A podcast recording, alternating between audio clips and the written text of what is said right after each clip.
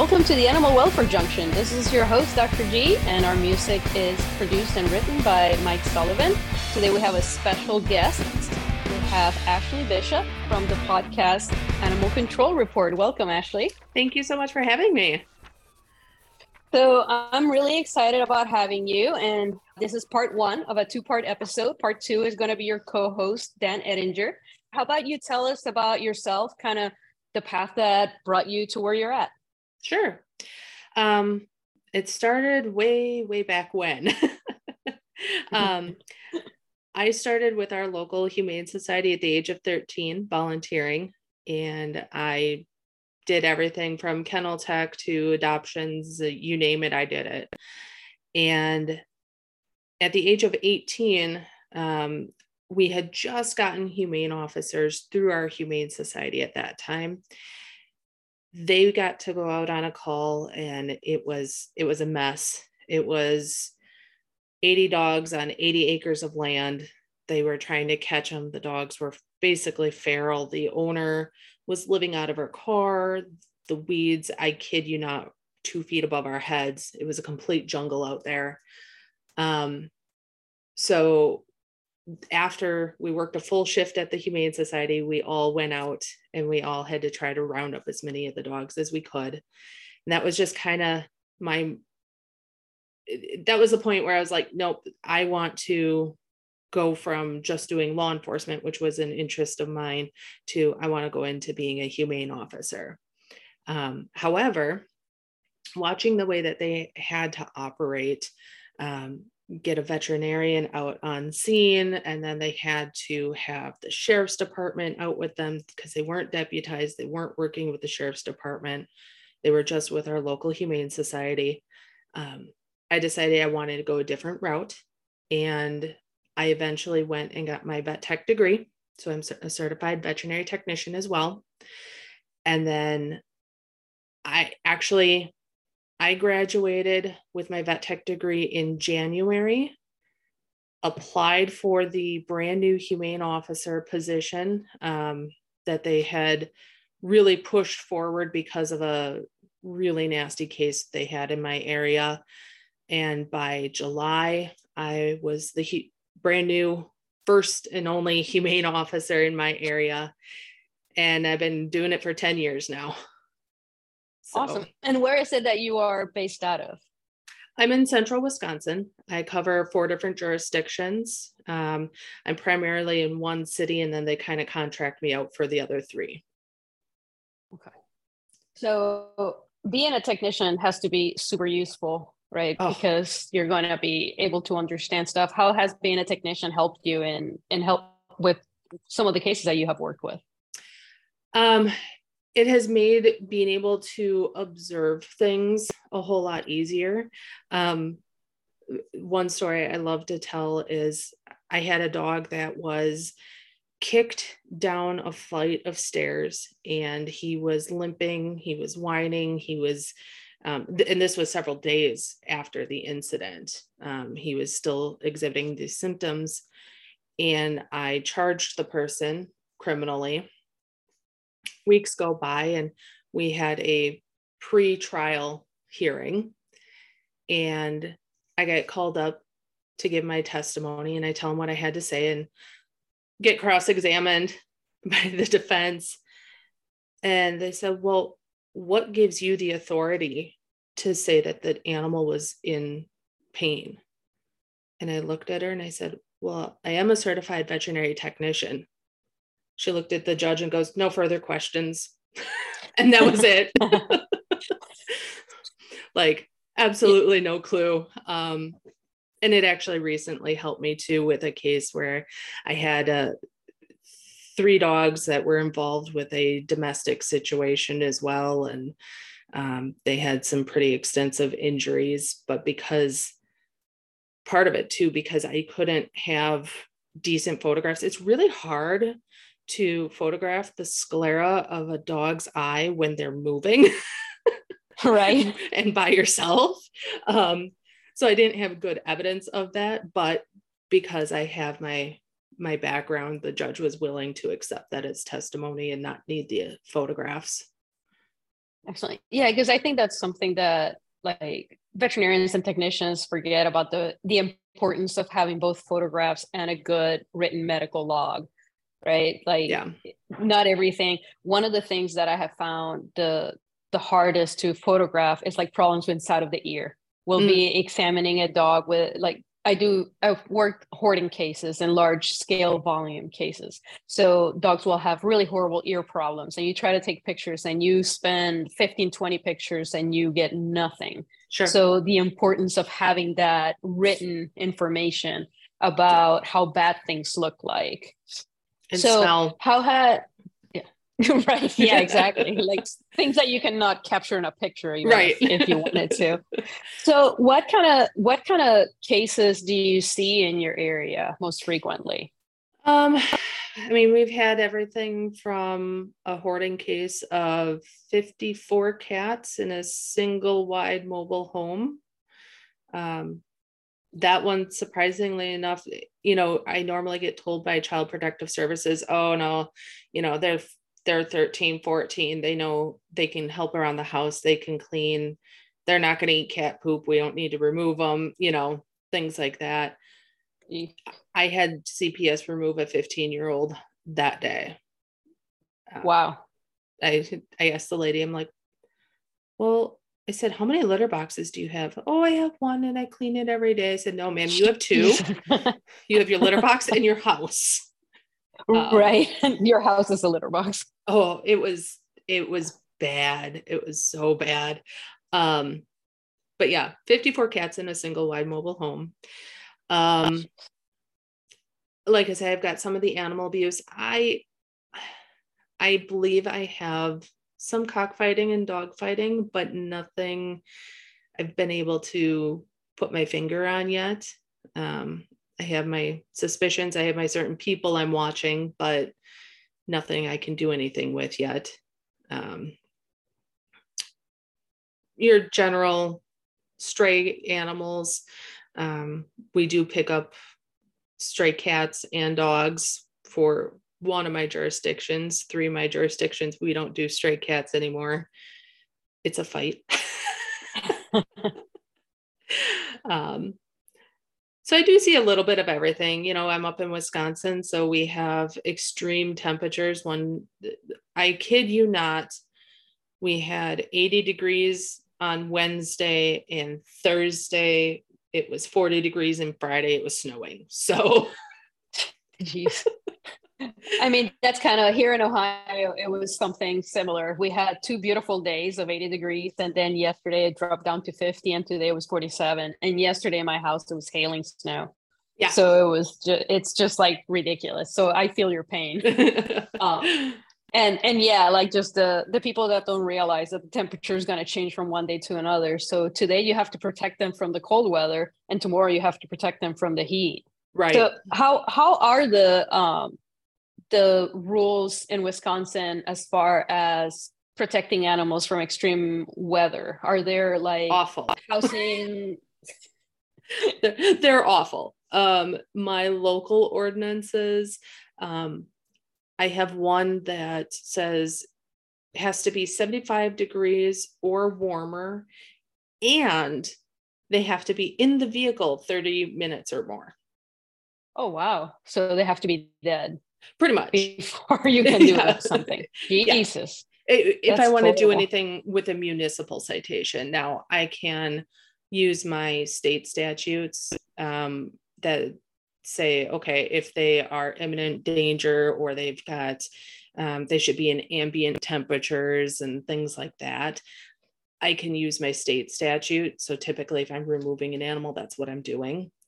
Um, but those are even very tricky because um, shelter could be oh they have access to under the porch you know? Um, doesn't have to be anything specific. In fact I, I can i have a couple areas where livestock could be a thing i deal with. Um, i don't deal with it often but you know even having just a lean to, just having tree cover can be considered shelter for them, it, depending on the DA that you get. Right. Yeah, here recently it was passed a law that if you think that an animal is in danger, like you have to call the police department, you have to call for help first. But if you feel that they're in danger, you can break a window to get an animal out. So is that different than where you're at? No, you can do that here. Um, I worry that I'd have some people, I have had people standing outside vehicles in jackets, worried that it was too hot in a vehicle for a dog. Um, windows down and everything. Um, yeah. I've also had people tell me that the windows were all the way up when it was cold enough. So heat was not a concern. They were concerned that the dog wasn't getting air, like it was going to run out of oxygen because the windows were all the way up. So I worry about those people breaking windows. right. Yeah. Yeah. And, and from what I understand, the statute here is like you have to prove that you had enough of a concern. So either right. take a picture, take a video, something, so that because I mean, I can totally see somebody just being a jerk and yep. saying, "Oh, this person left their car, the dog in a car, and that's not okay. I'm just gonna break their window because I can and I'm protected." Like you right. kind of have to show to show what what's going on. But and they don't realize yeah. that the Tesla has a setting that you can put the Tesla on that has it set to a specific temperature for animals. Like they have an animal setting in the Teslas. I did not know that. Yeah. that's pretty that's pretty good on Tesla. that's pretty advanced on Tesla. Uh, yeah, because one of the concerns that we get into here is like people that will set their auto start and then I'm just going to the store for 10 minutes. Well, they stay in the store for an hour and the mm-hmm. auto start stopped within like 30 minutes. So we do see on occasion like the the overheated animal. Um, but we also see plenty of overheated animals that are just outside, like in the yard, and they just yeah. get left outside for too long, especially older older dogs and that kind of stuff.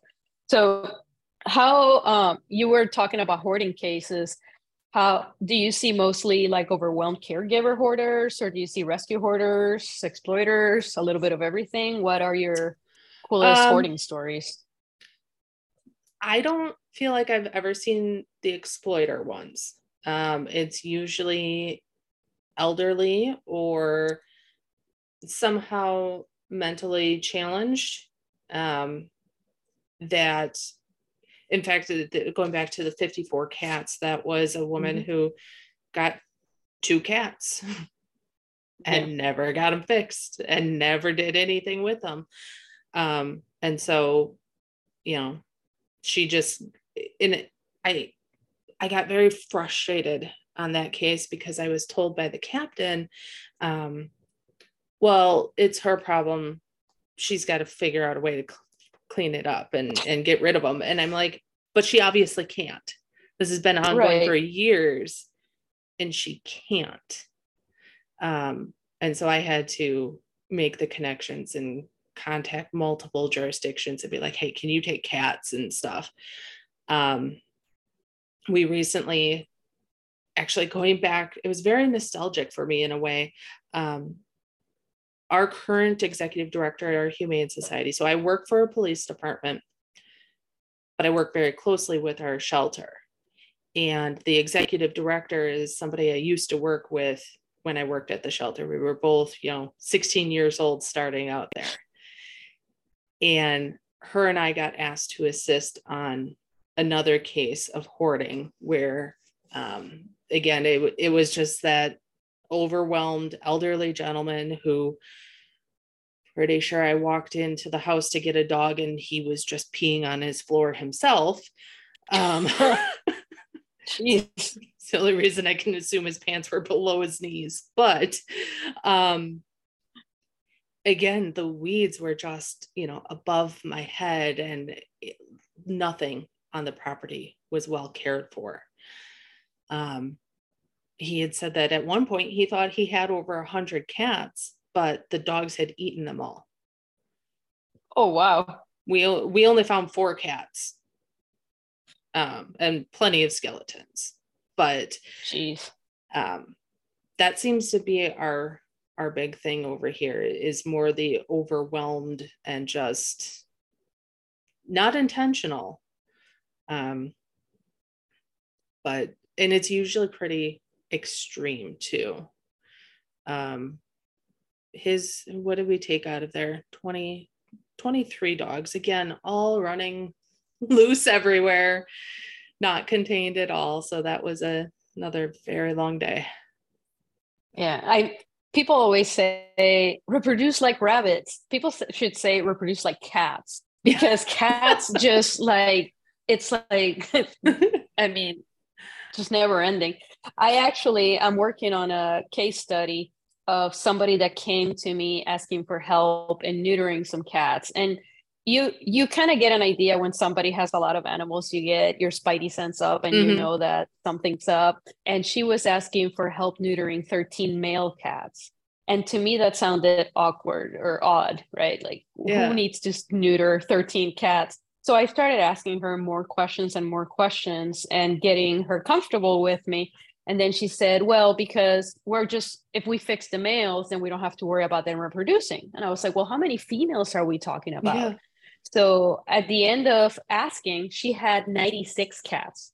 Oh. So, yeah, right. So I'm like keeping my cool and I'm just talking to her because the other thing about hoarders, anybody that has been into a hoarding house knows the smell of a hoarding house. And that mm-hmm. smell sticks with you for like two, three days after you're done. Yep. And people that live in a hoarding house smell like they yes. can leave the house, but the smell comes with them, right? So she did not like she did not smell. She did not emanate that that stench. She looked really clean. She did she was very kind, very nice. And then she's showing me pictures of these cats, and these cats look fine, right? Mm. So I tell my staff, my staff is like, we need to take the truck there, right? Because I have a spay neuter truck. So it's like, yeah. we need to just go to her house and take care of this. So we went to her house, and you would not believe how clean that house was. Really? Small house, two bedroom home, 96 cats indoors. Wow. She had them separate, males and females separate in different rooms. Uh, she had nine litter boxes. Her, her That's and it? her family yeah. Oh, yeah. Nine boxes. Everything gets cleaned every three hours. So, I mean, this woman should run a shelter because yeah, her house with all these cats are like kept cleaner and better than most shelters.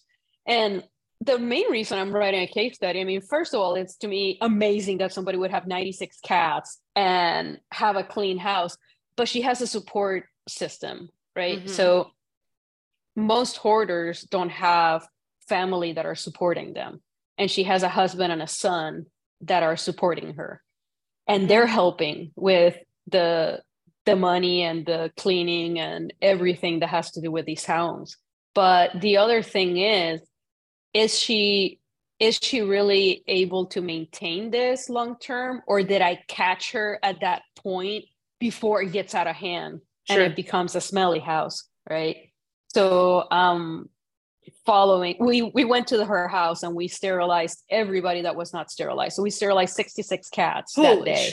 Um, yeah, right.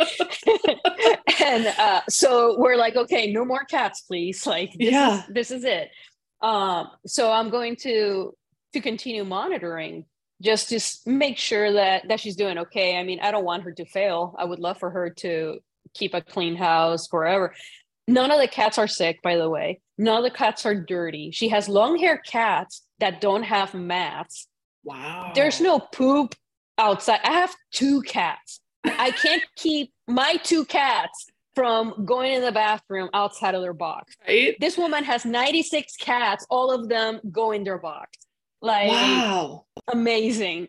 Right. So, but then so, you have you almost have to wonder, you know, does she have something else like some OCD that's contributing to the, her success? And and I mean, she cleans houses for a living, okay. so she has that in her sure kind of kind of say, you know, like that's one of the things that she does.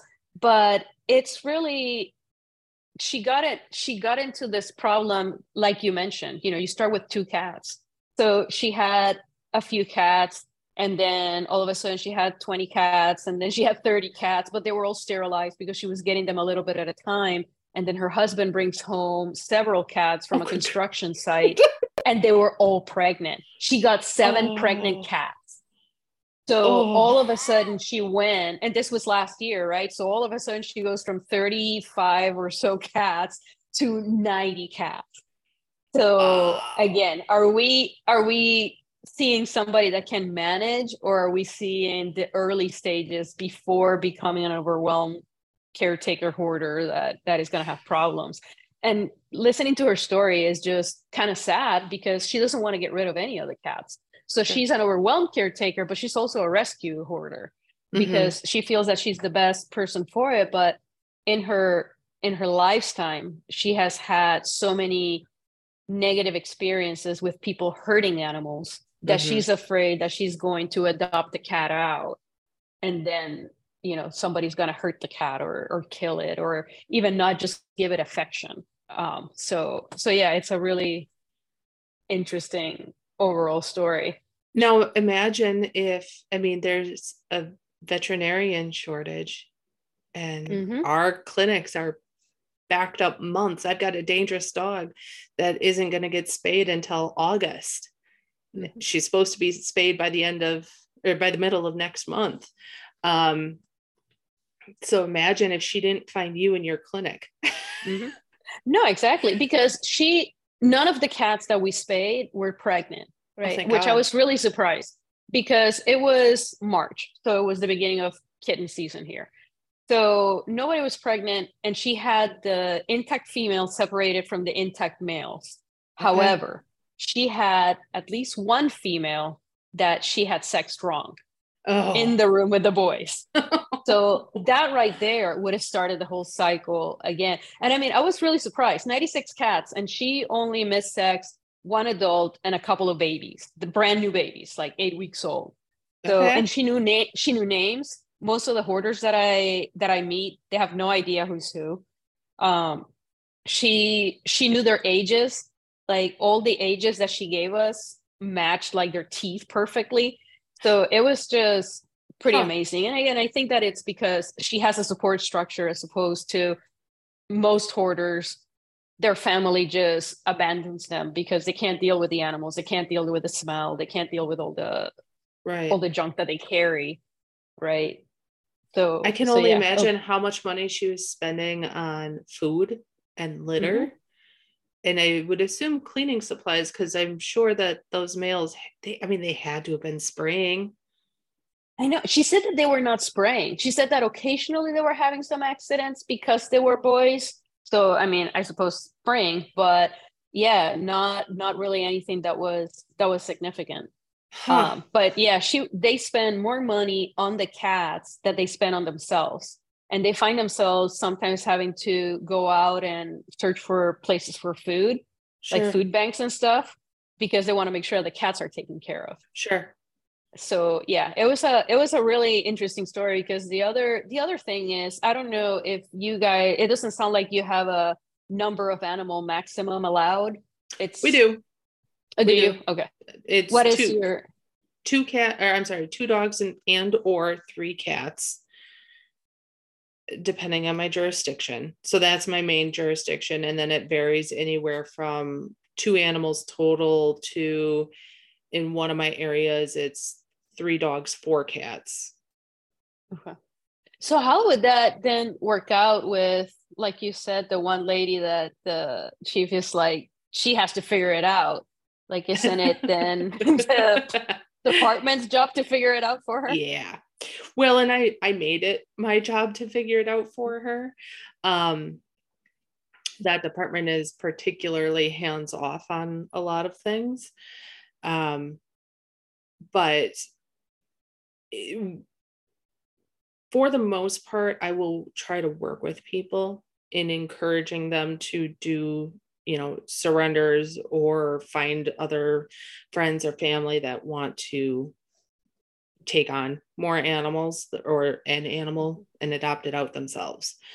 Um, so I, I'm trying to think if in my 10 years, if I've ever had to force somebody, I can't remember a time where I've actually had to force somebody short of these extreme ones. And she ended up, um, lady with my 54 cats, she was going to try to keep two of them and I was going to make it a stipulation that if she kept two, they were going to be the same sex and they were going to be fixed before they were able to stay back at her house. Um, but then at the very last minute, she signed everybody over to me. Hmm. Um, I'm not lucky enough to get that to work all the time. I there's very extreme differences between how I handle our animal stuff versus like how our county handles our animal stuff. Um, the county will so I did the agency assist for those 25 dogs. They sat for months. So I guess he actually could have been a rescuer because they were always strays that he found and and he just couldn't give up. Um, he wouldn't surrender them at all. And the county would leave them sit at the shelter. It was incredibly frustrating for the shelter because they can't do anything with them. Mm-hmm. They're just taking up space. Um, and it took several months to get custody of those dogs for the shelter versus I had three dogs I took on a search warrant, and I immediately the next week started the process of petitioning the court for custody of the dogs, giving the opportunity to the owners to surrender them, which they weren't going to because they were um, breeding them, uh, doodles of any sort. It didn't matter. Yeah. um, but so I I get working on it right away. In a lot of it is a it costs my jurisdiction a lot of money mm-hmm. just to pay the shelter for having cared for them for me, but then I don't have to worry about these animals just sitting there in kennels when they could be adopted, you know, and get out and into homes as long as they're healthy and uh, you know everything that way. So it's very different and it's interesting up here because we don't have and it's one thing I really want to work on. I just it's it's a very time consuming and just haven't had the time with my own family and stuff to do it is we don't have a like a state humane organization for our humane officers. Um, and so I'm finding out that every jurisdiction is treating their humane officers and their animal cases incredibly different.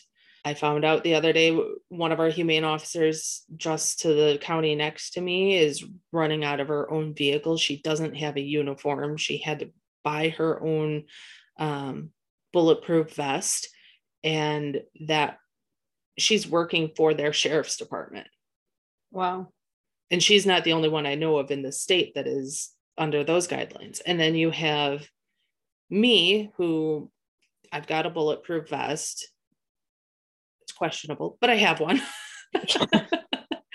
um, you know, I have a full uniform, I have a badge, I have a baton and pepper spray, and I have direct access to our dispatch and all the other officers in my area. Um, so it's very different in how things can get run up here and how bringing it back, like I will just say, hey, work on finding a home for these extra animals, figure out who you can't keep, contact the Humane Society, contact rescues, whatever you got to do.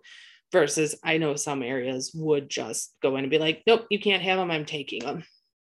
I mean, I guess we're a little bit lucky in Ohio that most places tend to seem to have some support, but I know that more a lot of places, especially rural areas, do not have a lot of support. Now, one thing that Ohio has is the ability to assign an animal, uh, special animal prosecutor to cases. Is that something that uh, doesn't exist where you're at? I take it. Specifically, my county, no, for a while there I did, but we're seeing a lot of turnaround in our um, DA's office. I don't know if it's that they're coming in to start their career and then they, you know, go off and do something else. Um, I have not had an animal prosecutor specifically for years. So I have to it, essentially I have to retrain everybody for yeah. a new case. And I say that I train them because nine times out of 10, they haven't ever opened up our animal laws. Yeah, I had, I mean, I had one case of bestiality that I was telling the people that I was working with that that was illegal. and they were like, oh, no, it's not illegal. Because sadly enough, it was legal up to just a few years ago in Ohio. so uh, it became illegal. And apparently the memo didn't go out to everybody. Right. So, yeah. so yeah, so it's so important to have somebody that that deals with animals. We we're really lucky that there is a, a law office here in Ohio that deals with animal cases. And the law allows them to go outside of their county, right? So they can go in any county and replace the local prosecutor for animal related cases. So it's super helpful because they are so good, so smart, so knowledgeable. You don't have to explain to them what the law is. They actually explain to me what the law is, right? Nice. And it's really it's really nice and easy to work with. I I worked with a starvation case where the prosecutor didn't really care about prosecuting the starvation case because he already had some other charges against the people. So they were like, well, we already have enough charges. We don't care about this dog charge. Yep. But that dog charge would have potentially been a felony. Mm-hmm. And these are people with children.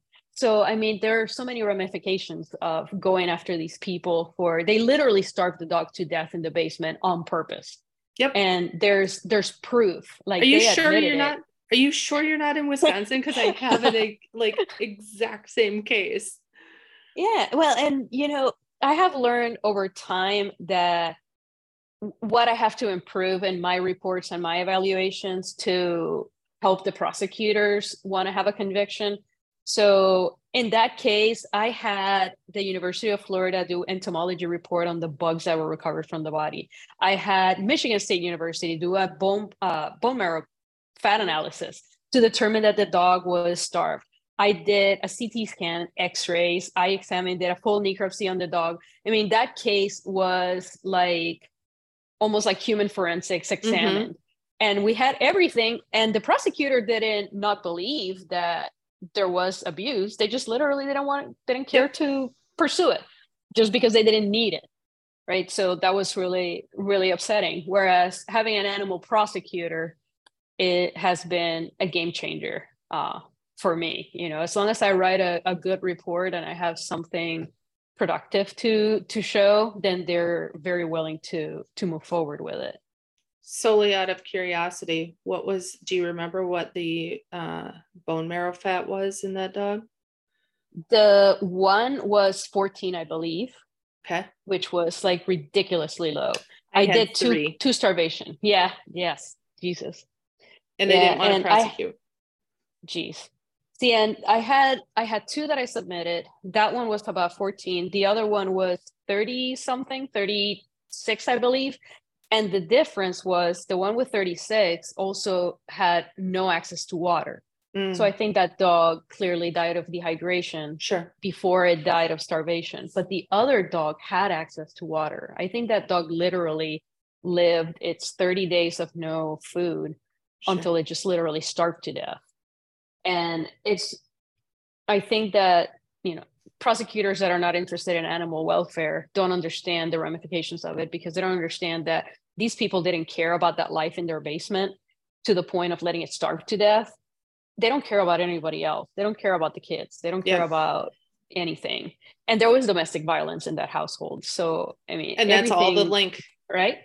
Exactly and i'm i'm so, a huge proponent for the link and um because i've had that case um again, I also had kids in the house. They showed me the food that was inside the house, even though the dog was, you know, in a common area in a hallway. Um, she also had parvo and mange, um, which, correct me if I'm wrong, it's normal body or normal fat content should be 80% in bone marrow. It's actually, I believe 54 is the minimum. Okay. I, I don't know. That's what the Michigan State range is. Okay. It's See, I was told that now. I mean, my case is this case is, is five, six, seven years old, um, but I'm pretty sure I was originally told I like the ideal would be eighty percent. Um, but what I've actually started doing because I don't get the prosecutions and I don't get them taken in and charges dealt out the way that I want them to is when I have these little bit bigger cases. And again, my department is finicky on how much and where they're willing to spend their money. I have been working a lot with the ASPCA and their forensic team. Because my thought is, is if I can work with a national organization and I can get a national organization backing me on enough of these cases, maybe my DA's office will finally look at it and go, oh, this big name is willing, like, to take this case. Maybe I should too. Plus, the ASPCA has a legal team that they are willing to have contact the prosecuting attorneys and work with them on their laws and how to prosecute it and things like that. So I, whew, um, in the last two years or so, I think I've had five or six cases. I'm like on a first name basis with their forensic vet. That's a good friend to have. Yeah. Yeah. Um, because yeah, it's been the one case I just texted her. I'm like, all right, is this one even worth the one that wasn't even my case? Because we had puppies in garbage bags that were sitting out in the sun. So of course they were all bloated and it was bad. And she's like, well, that one's going to be really hard to determine mm-hmm. a lot of information from. So it was nice to be able to just quick text her and have her tell me that. But I'm hoping that working with a national organization will bring some awareness to the severity of it. I every new officer, they usually get a couple hours with me for training purposes. I emphasize the link and the fact that 70% of domestic violence has an animal component to it if there's an animal in the home, um, and vice versa. So I've been trying to get our new officers to understand that as well because there's been a lot of times where we actually got to tack on extra charges. Guy stabbed his boyfriend in the chest. He was high on meth. And when our um, domestic violence team went in a couple days later to do an interview, she looked at the dog and the dog was limping and she goes, Hey, do you know what's up with the dog? And he's like, Oh, yeah, that night, you know, my boyfriend kicked the dog. Well, she added on a charge for that. Yeah. It wasn't anything severe. And, you know, the dog was just sore, but that's an extra charge. Yeah. Is there, Ohio recently passed, within the last couple of years, passed a mandatory reporting law. Is there something like that in Wisconsin? Yes. I'm not I'm not 100% sure if it pertains to our veterinarians.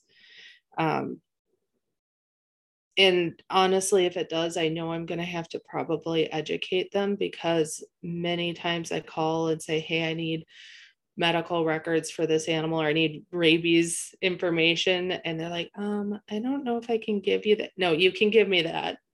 Right. Yeah. There's no HIPAA law for animals. Yeah. And I've had them say that. I'm like, guys, really? there's yeah, there's that's no not a thing. yeah, there's um, no HIPAA law. There's confidentiality of information for the clients, like personal information for right. the clients, but there's no HIPAA law for the animals. Yeah. yeah. So, um, but I actually recently a couple of different times that's been brought up, and I I don't know if Wisconsin pertains to veterinarians. I know our vets in the area do contact me if they've got concerns. So I think some of them that's, just don't care. Yeah. right. No, yeah, that's really good because one of the one of the issues, and I would I went in to testify as a proponent of the law passing because I have seen veterinarians that have witnessed incidents where it was definitely animal abuse or the animal was injured and then the person mentioned that they were being abused and the veterinarian didn't want to get involved mm and mm-hmm. they didn't want to get involved because they didn't want to be wrong they didn't want to get somebody in trouble they were afraid of what was going to happen to them and all of these things and in and in my mind it's like okay well if you're not saying something and you're just sending this person back to an abuser whatever happens to them yeah, you're not the person hurting them, but you didn't do anything to stop it, right? Yep. So to me, that mandatory law was really important because it eliminates the I don't want to get involved. Now you have to get involved because if mm-hmm. you don't mm-hmm. get involved, then there's going to be a fine, there's going to be a penalty, there's going to be something. And then it also gives you protections for if you're wrong, but you did it in good faith. Because yep. I mean, we have seen cases that we think, oh, this person not taking care of their animal. And then the animal control officer goes to the house to do a well check and everything's fine. Or there's something, you know, some reason to explain it. So they cannot come after me and say, oh, well, you called the animal control officer on us, it's slander or whatever. No, it was in good faith. Right. Right. And it is it is so important. One of the one of the biggest concerns that I have heard from animal control officers that I've been dealing with lately is that they can't get their veterinarians to get involved in cases write write letters write reports or they will write a report but it's kind of flimsy right? Mm, so it's very it's very like well we couldn't really tell this or that or the other and it's just they they don't want to say anything that's going to make them have to go testify in court. Right. So um but that is just so important to be able to to take care of it. Um so being being a technician clearly that helps you with being able to identify things. Do do you have veterinarians? You said that you had that the veterinarians will call and make reports. Do you have some go-to veterinarians that are useful and will help with writing reports or consultations or even going to court or do you meet a lot of resistance? I haven't actually had to have any of them go to court yet. Mm-hmm. um, and again that kind of still comes back to me reaching out to the ASPCA. I have a couple of vets that I think would uh, be willing to go to court. Problem is, is the majority of the time they're not the ones that are available at the time I would need them to observe, so they'd be going based off of somebody else's report.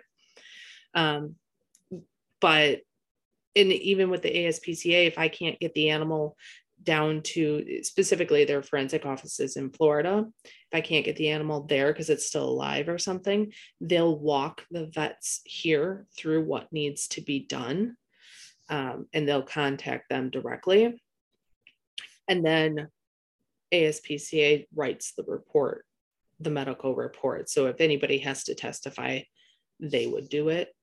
And that's just the last couple of years how I've been doing it. Um, I've had a couple of instances where we had one uh, drug deal gone bad that a dog got shot in. Um, and we have an emergency clinic up here. And actually, my the officers, they're like, nope, your your vehicle, you're not in your vehicle coming here yet. We're on our way and they just ran the dog to the emergency clinic and I met them there. And of course, the clinic was incredibly busy that day. So um, while we were waiting for owner to figure out what she wanted to do with the dog, he, I mean, he was decompensating pretty quickly, but um, I stood by and, you know, I was taking his vitals, freeing up. That's actually another thing where it's been nice to have my CVT because the rest of the vet staff was able to do what they need to do for regular clinic time. And i could monitor i'm sticking with the evidence and i'm actually doing the tprs and everything that needed to be done until they figured out what we were going to do with the dog. Um, so that has been beneficial but i've also recently been met with some resistance. I had a cat that we really weren't sure if she had been intentionally harmed or maybe hit by a car. It was a very weird situation where, you know, I picked her up. She had very neurologic signs. She was doing that that meow, you know, the meow. Yeah. Mm-hmm. um, so I have her in a towel. I put her in a carrier. I get out to the clinic and I get the carrier and now she's sitting upright and i'm like i don't i don't understand because i expected you to be dead by now you know um and that one the clinic would not let me in back it, they take all the animals and back. And I was like, but guys, this number one, this cat may be considered evidence of a crime. Number two, you know I'm a CVT. And number three, I'm law enforcement, you know? Right. Um, but they absolutely would not allow me in back with the cat. Huh. So I find that it definitely depends on the clinic. It depends on who's working at the time. Yeah, that's what I mean. I I guess from from my standpoint, I've always been very animal welfare oriented. So kind of let's get everybody together to mm-hmm. get things figured out. But again, I've worked with veterinarians that don't want to deal with it. Like you mentioned, that they don't want to release mm-hmm. information mm-hmm. because of whatever confidentiality may be, and it becomes a problem. Now, on the on the other side of it, so we've been talking about kind of like the the people that are harming animals. A lot of people think that animal control officers all they do is bang on doors and take animals away and pick up dogs in the street. But my relationship with ACOs have been also on the side of well checks. Mm-hmm. So, do you do a lot of well checks? And can you tell me a case, a well check that has been, I don't know, significant or that stands out for you? I do plenty of well checks. Um, and I encourage education before removing an animal. Um, I, I get that a lot. I'll even have people who um, have a stray dog and I bring this stray dog back home to them. And they're like, oh, you're not going to take my dog away next if he gets out again, are you? And I'm like, no. I, I, that is like, it's it's actually one of my pet peeves because people are thinking that I'm killing everything. And yeah am i involved with euthanizing some animals you know especially dangerous animals? Yes i am. Um, but that is not my goal. That is not my plan. Um, i gotta say that a majority of my welfare checks i, I want to say 75% or more of them are actually um, people over exaggerating. Mm-hmm.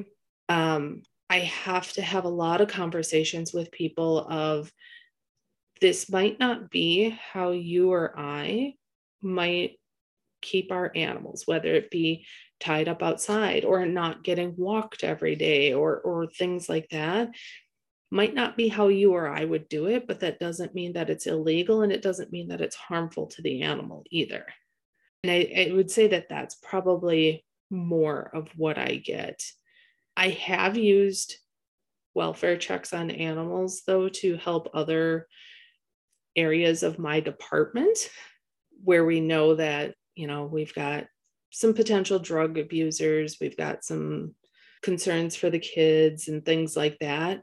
I sometimes have a better way of weaseling my way in on the animal side of it. And I do wear a body cam. And so I can get into those areas and not only do welfare checks on the animals, but the other people in the household. I can't think of any one in, in particular right off the top of my head, but I have done that on several occasions. Yeah, we had a, you know, we had somebody kind of like how you mentioned that some people do it maliciously or not knowing or whatever. We had a lady that that we we were presented with a dog with a broken leg and then somebody called to say that the owner is an elderly lady and the caretaker is abusive and the caretaker broke the puppy's leg. So um, thankfully it was in my county where i had a really great relationship with the aco so i called him in and i explained to him what was going on. And i told him that the what the lady was saying about how the dog's leg was fractured did not fit with the type of fracture, right? The story that the caretaker said actually did fit with the type of fracture. So he went over to her house and he sat down with the lady and the caretaker and the, he's a really nice sweet man so i mean he knocks on the door and he's like hey i'm just here because the vet was concerned about the puppy and wanted to make sure that you're okay that you're going to be able to take the puppy back after surgery you know like that kind of stuff and they were so happy that he was there Yeah. Because he was he was so nice and he was kind and he cared about the dog and he cared about them. And he was able to go in there and evaluate this elderly lady to make sure that she was not being abused.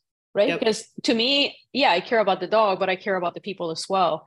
So I want to make sure that there's not some older lady getting beaten up by her aide and nobody right. knows about it.